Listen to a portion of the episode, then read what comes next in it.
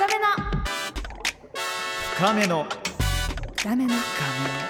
深めの。韓国エクストラ。深めの韓国エクストラ。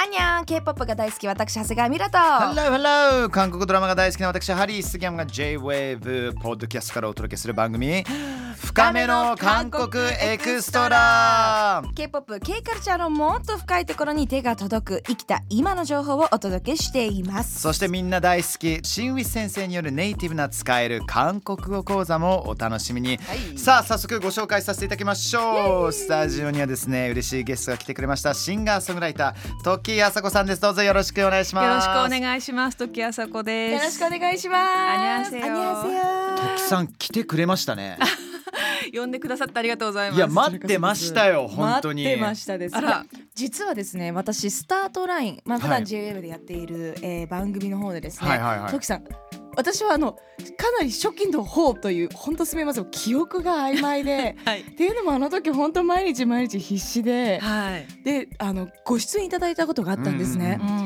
あのその時はリモートだったんですけども時期的そうですね。にも、はい。コロナ禍だったんだよねあの時って、はい、うん。2020年、えー、10月だったと思うんですがじゃあもう番組がスタートした本当直後ぐらい？直後ぐらいって思ってたら、うん。もう初日ー。じゃなかったでしたっけ？初日か初週かそんな感じで。でしかもそのリモートで絵はなくて電話だったと思うんですよ。だからすごく印象に残っていてなんかこう声と声だけっていうのっはいはい。てすごく印象に残るじゃないですか、そうですね。それで若干緊張されてるような感じもあって息遣いとかも全部バレバレになりますからね。若干どころじゃないぐらいもう本当に 手がねここはあのなんて南南極あ北極なのってぐらいブルブル震えながら、うん。南極でもいいんだよ。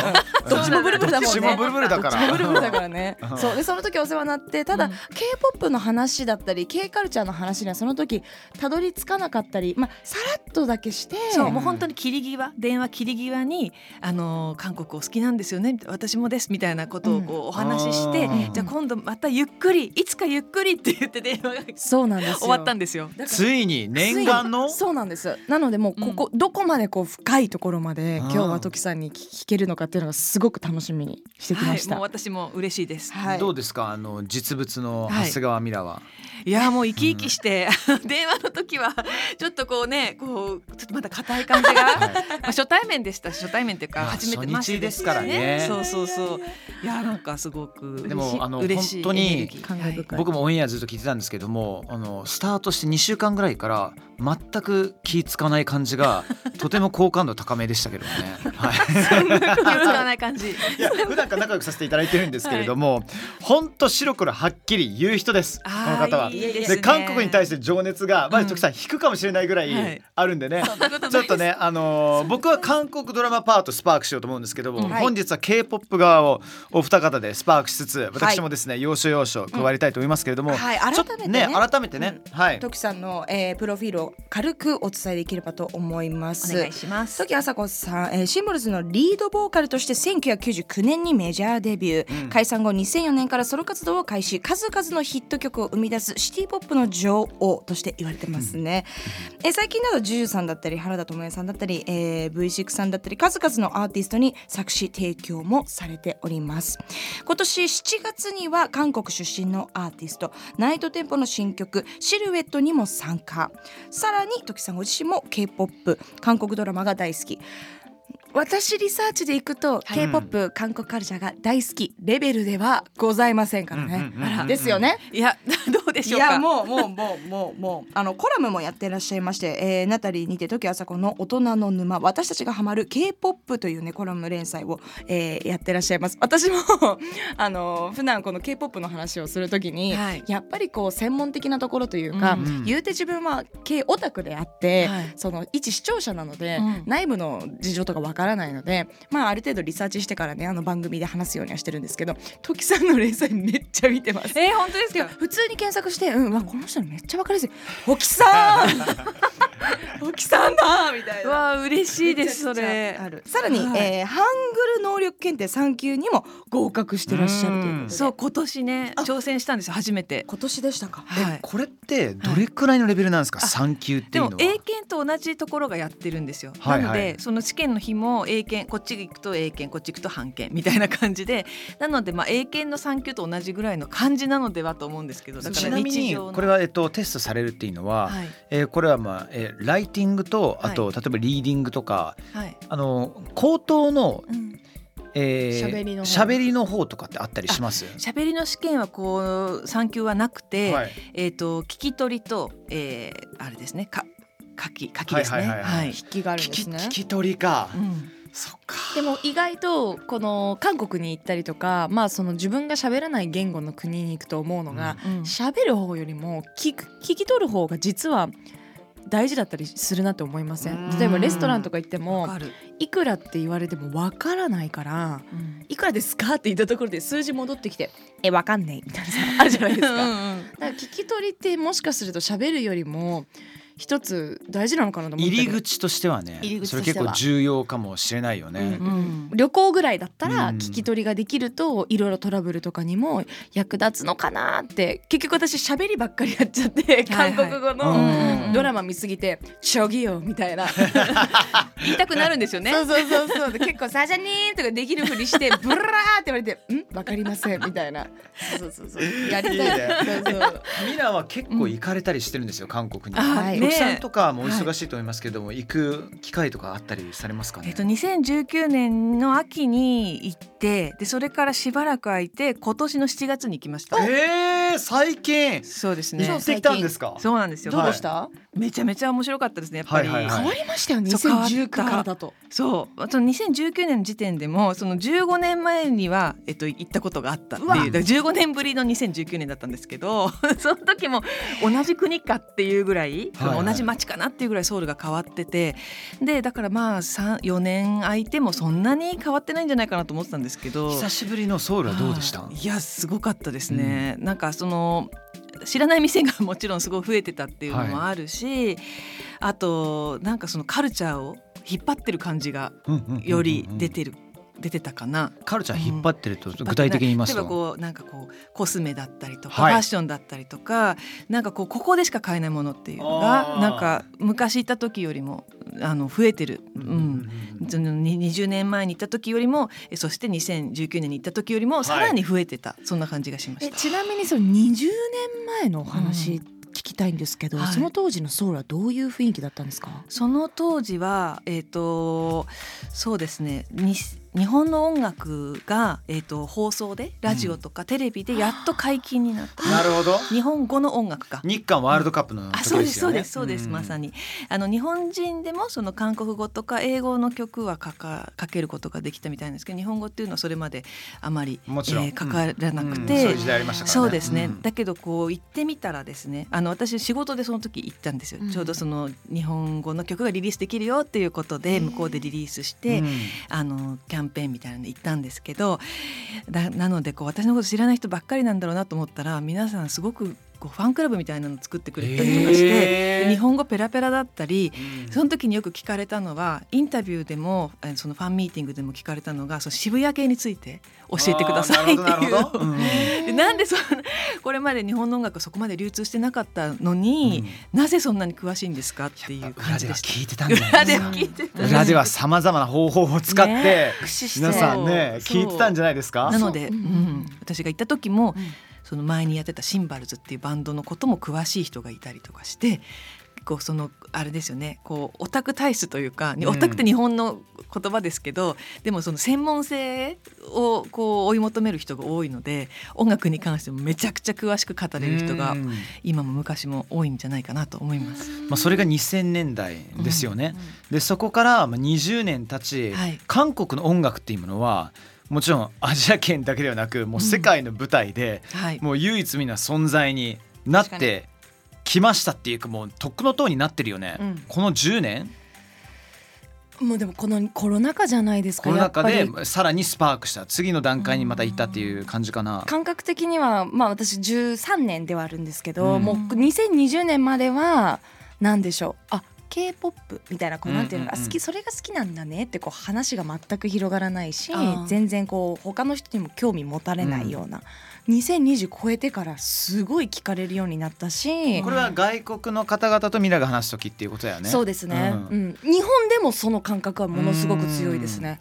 あと、まあ、外国例えばイギリスなんかで行くと前も話したかもですけど明らかにアジアンスーパーが増えたりとか。昔はもうわざわざここの駅まで行って韓国スーパー行って、うん。そこで豚バラとかあの白菜とかって普通のスーパーで売ってないじゃないですか、うんうんうんうんでそこまで行ってたのが、うん。えここにもある？こここにもあるここにもあるっていうのが何件もあって、こうそもそものアジアンフードっていうものに対して全体的なく韓国のブームのおかげでって言ったらあれですけど、うんうん日本食だったりとか他の国の文化も広まってってるのかなっていう感覚ありますけどね。この間4月にロンドン行ったんですけれどはいももともとイギリスに住んでたんですよ。うんでイギリスに住んでて、まあ、アジア人として街を歩きながら、まあ、地元のですね、はいあの悪ガキたちとちょっとなんかいろいろ絡んだりするわけなんですけれども、はいまあ、みんなハッピーな絡み方でね「うん Hey ブルース・リー!」とかね「ジャッキー・チャンいたぜ!」みたいな だからそれに対して俺もいろいろ返して、この間歩いた時にはまた行ったんですよ。久しぶりに自分のロンドンのチェルシーっていうとこ歩いてたら、その時には「Yo BTS」ってね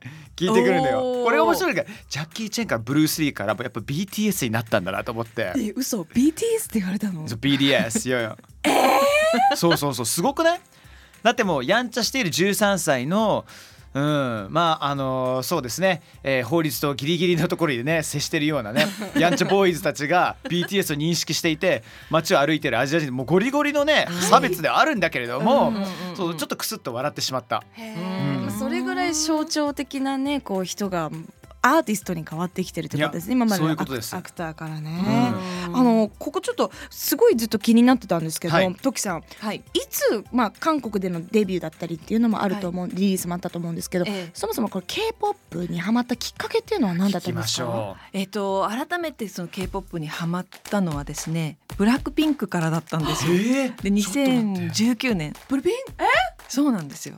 だそれまではそのアイドルに関してはあんまり詳しくなくて、そう韓国でまあその活動してたっていうかそのちょっとプロモーションしてた時はそのジャウリンあの最近ね2521でしたっけ？あのドラマの主題主題歌っていうかあの OST であの再ブレイクしたバンドうん。チャウリンのボーカルのキム・ユナさんの番組に出たりとかそのキム・ドンニュルさんっていう方の番組に出たりとかなんかそういうこうあのーまあその世代の方たちはいの、はい。との交流とか、まあ、そう彼らの音楽を聴いたりとかっていうことはあったんですけど、うんうん。そうアイドルっていうのはやっぱりちょっとこう日本でアイドルを追っかけたことがなかったんですね。はい。はいはいはいはい。あのバンバンドの方だバンドギャルっていうか、うんバンドの方だったんで、なんかこうアイドルに対してこうなんか心の中で何か一線をうん。引いてたところがあったんですけど、ね、ロック大好きからするとそのアイドル文化にハマるかなどっちかな、行かないよねみたいな。そうそうですね、なんかそんな感じだったんですけど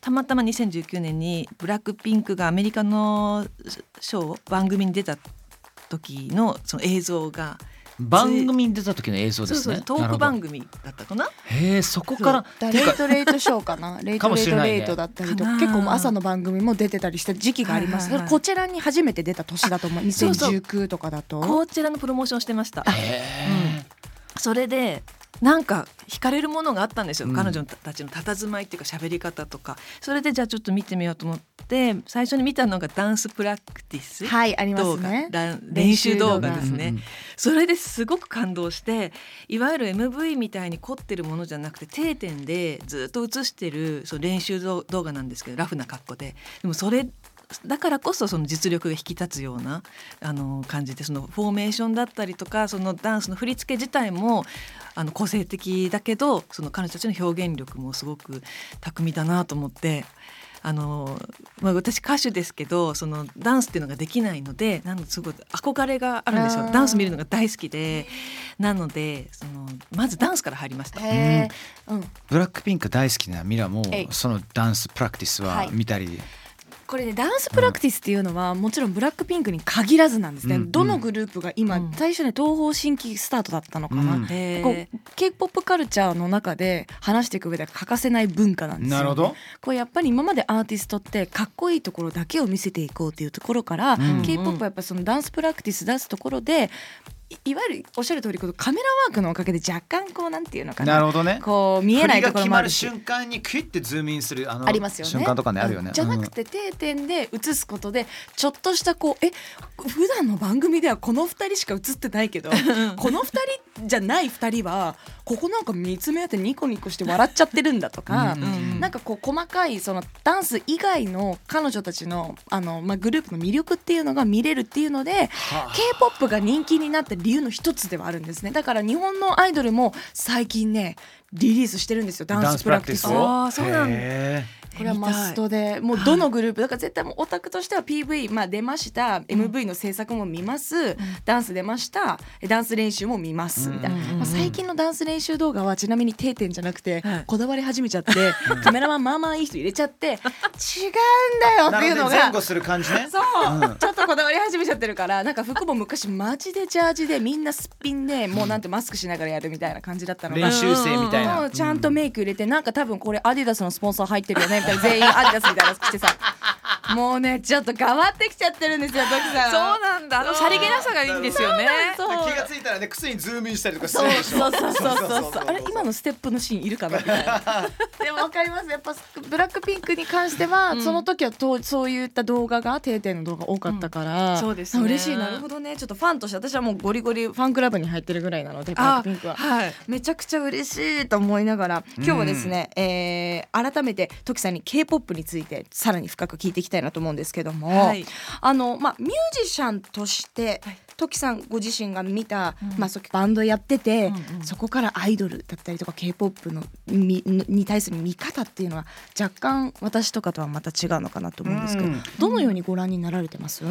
まあでもとにかくダンスが面白いっていうか、まあ、ダンスがすごくて見応えがあるっていうのと、あとはその音とか、まあ、映像もそうですけど、まあ、全てにあの時間をかけて作られているなっていうのをすごく感じますね。どのグループでも。うん。まあ、そもそものコンセプト自体もよく練られていて、うんうん。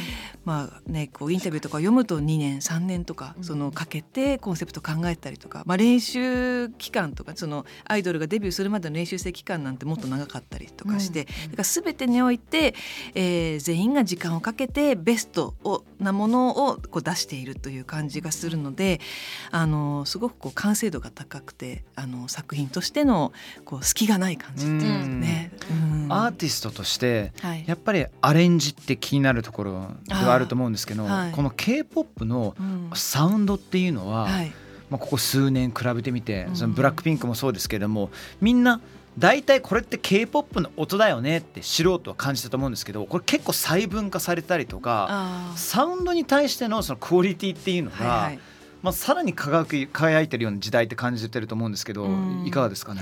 そうですね。あのサウンドに関しては、まあ、それぞれのグループによって個性も違うと思いつつでも全体的にはこうアメリカですよね、だから前にその、ね、20年前はその日本の音楽にすごくこうこう影響を受けたっていうかすごい近いものが、はい。あったような韓国の音楽シーンがありましたけど今はやっぱり本当にこう、まあ、アメリカのその流流行トレンドの音を取り入れて意識してそれでこうグローバルグループとしてこうデビューしていくような感じが。いつぐらいの時代でしたっけ、気がついたら、はい。K-POP のアーティストフィーチャリングにそれこそアメリカのヒップホップを代表する方々とか、普通にポップスで言うとジャスティン・ビーバーも入ってきちゃったりとかすることもあったし、はいはい、そこで急になんかあれちょっと待って K-POP がかなりグローバル化どころじゃないぞって。うんうんうんね。でも大きなきっかけ私の記憶だけでいくともちろんブラックピンクも、あのー前前回に出たアルバムで、うん。あのカーディ・ビーとかセレナ・ゴメスとかともコラボレーションして、レディー・ガガともコラボレーションあったと思うんですけど、うんアリバとか。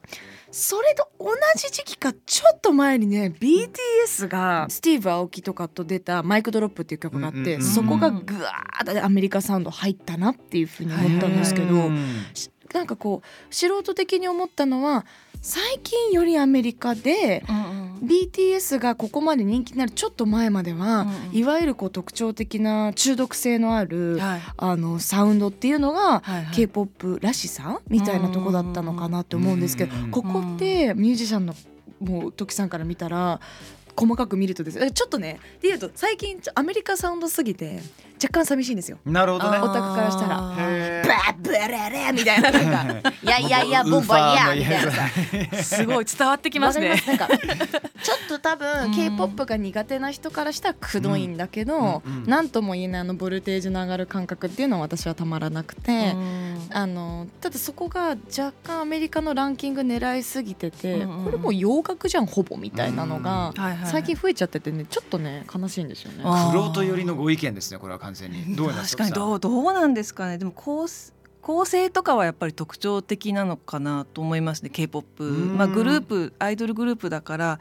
人数多いですよね、うん。だからその各人メンバーの見せ場をそれぞれこう作るっていう意味なのか、えーすごくそのあの このこのパートとこのパートとこのパートよくつなげたなみたいな、うん。そういうこうパッチワークみたいな、うんうんうんうん。パッチワークって表現悪いかな。違いますよね。そうそうそう。一曲の中に三曲ぐらいの 音の使い方してるところも多いですよね。はい。よくね文章で起承転結を意識してエッセイ書くとかありますけど、音楽も私そういうものだと思っていて、まあ、A メロ B メロサビがあって大サビがあってまたはい。AB、サビみたいなそういうこう起承転結みたいな流れをこうぶっ壊してるっていうか、うんうん起承転あ起転承がなくて起点点点点点ケツ無理やりケツって終わる感じとか。これもうめっちゃ面白い話で今週じゃなくて、はい。あの来週ちょっとドラマの方なんです話ですけどはいはいはい「気象点点点点点点点点ケツ」的なドラマって多いじゃない。ですそうか。ドラマもそうかもしれない。確かに。だからこれもまたちょっとなんていうのかな韓国のその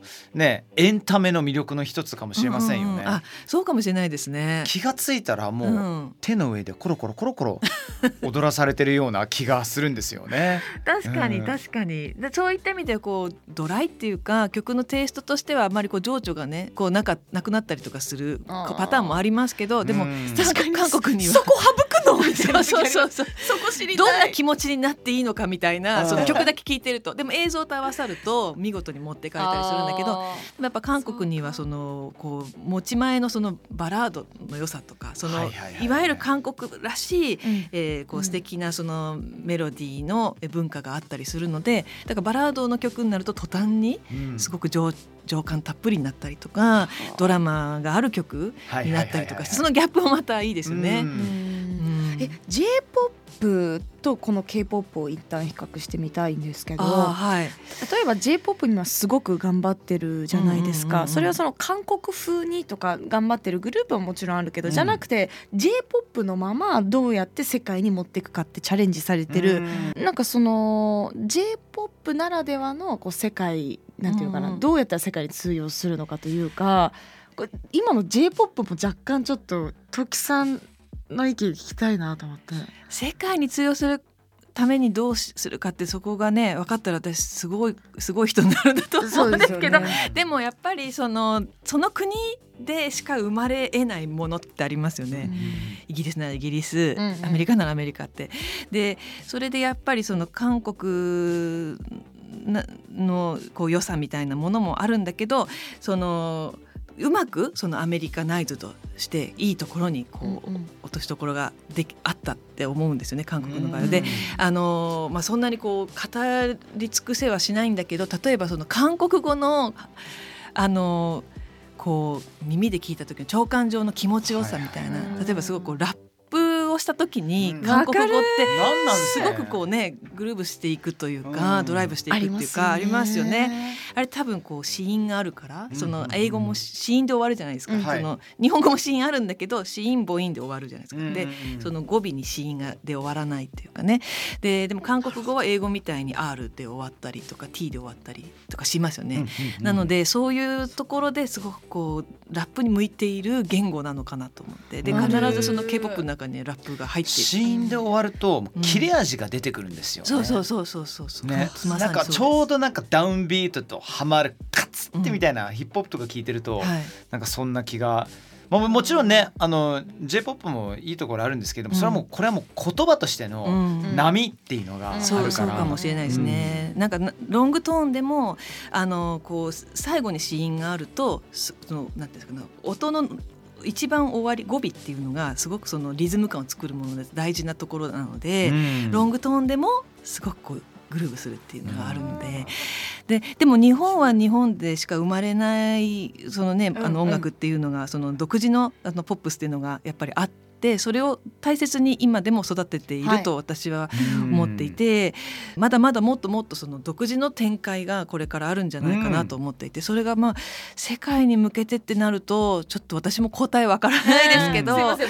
膨大な質問だったんですけど。でもね一つ絶対的に言えるのは、はい。コラボレーションっていうものは、うん昔よりはるかにしやすくなった時代だと思います。確かに。あ確かに。だからそれは、ね。例えばまあ韓国のアーティストとまあアメリカのアーティストだけではなく、日本と例えば韓国のアーティストうん。日本と台湾とか、うん。なんだ日本とアメリカっていうのはここからもどんどんどんどん増えていくようなうん気がします。なんかねこの間の余談なんですけど、それこそあの番組で、あの来ていただいた日本のアーティストさんがいてで、うん。韓国のグループのアイドルの方とコラボレーションしたんです、うん。でどういったきっかけなんですかって言ったら DM そうでみんなまた別のアーティスト韓国アーティストさんにもインタビューさせてもらった時に,、うん。にその方は逆に日本の方とコラボしてて、どうやってしたのって言ったらインスタでフォローし合っててって、うん。まあうんうん。うんみんなこう私と同じ世代ぐらいなんでこう気軽に相手にこうこの曲いいねいいねとか勝手にこう相手のアーティストのあの情報をストーリーに公開したりとか、うん。ストーリーでもシェアしたりとか。そこが一つもしかすると時代のこう国の垣根を越えたうん。音楽制作ができてるうん。背景なのかなっていうふうには思います。ね。気づかなかった。確かにフィーチャリングがやっぱコラボレーションですよねでも。そのおかげでいろんな文化がそれぞれの国をこう行き来できるようになってる。ますます期待したいと思います。ね。えー時さんですね。来週もちょっとねお世話になりたいと思うんですけれども、はい。まあせっかくなので時さんのご活動に関してちょっと伺いたいなと思いまして、はい。まあもちろんあのライブがいろいろあるとともに、はい。あの来年とかにはまあリリースもしかしてあるかもしれない。そうですね、リリースします、えー、来年20周年なんですよ。ソロ,、ソロデビュー20周年ということで。なのでまああのーこうリリースもしっかりかりやるしライブもしっかりやりたいと思っております、うんうんうんうん、そのための準備を今しているところです、はい。はい、ぜひともですね、えー、公式ホームページの方チェックしていただきたいと思います。いえー、徳さん次回はですね、はい、韓国ドラマそして OST についてお話ししていきましょうか、さあこの後新海先生による韓国講座もありますので深めの韓国エクストラ最後まで楽しんでください。徳さんありがとうございます。ありがとうございました。新ウィスの 진짜 한국어 진짜 한국어 여러분 안녕하세요. 리얼 나 한국어 진짜 한국어を伝える私は皆さんの韓国語の선생님新ミスです。今回のゲストはシンガーソングライターの時あさこさんでしたね。そこで진짜韓国語のテーマも音楽制作にまつわる言葉にしたいと思います。韓国にも素晴らしい曲や歌詞を書く方がいらっしゃいます。 僕も自身もラップを書いたり曲を書いたりしてますがアイドルの場合作曲ドルなどと呼ばれたりしますよね。で皆さん作詞作曲って韓国語で何というかご存知ですか？作詞は着作着作作曲は着国着国ここに「か」をつけると着作に「か」をつけて着作が作曲着国に「か」をつけて着国歌となります。ちなみに歌のことを「のれ」と言いますが曲は「語」になります。ですので新曲はそのまま「新語」「新語」となります。自分で作った曲つまり自作曲は「チャジャッコ」「チャジャッコ」です。最近は「チャジャッコ」を歌うチャッコドル。作曲アイドル。チャッコドルがどんどん増えていますよね。かっこよく踊れる上に着作着工もできるなんて世の中アンフェアですね。皆さんの好きな着国ドルはどなたですか？今日の授業はここまでです。以上シンウィスでした。イボンスを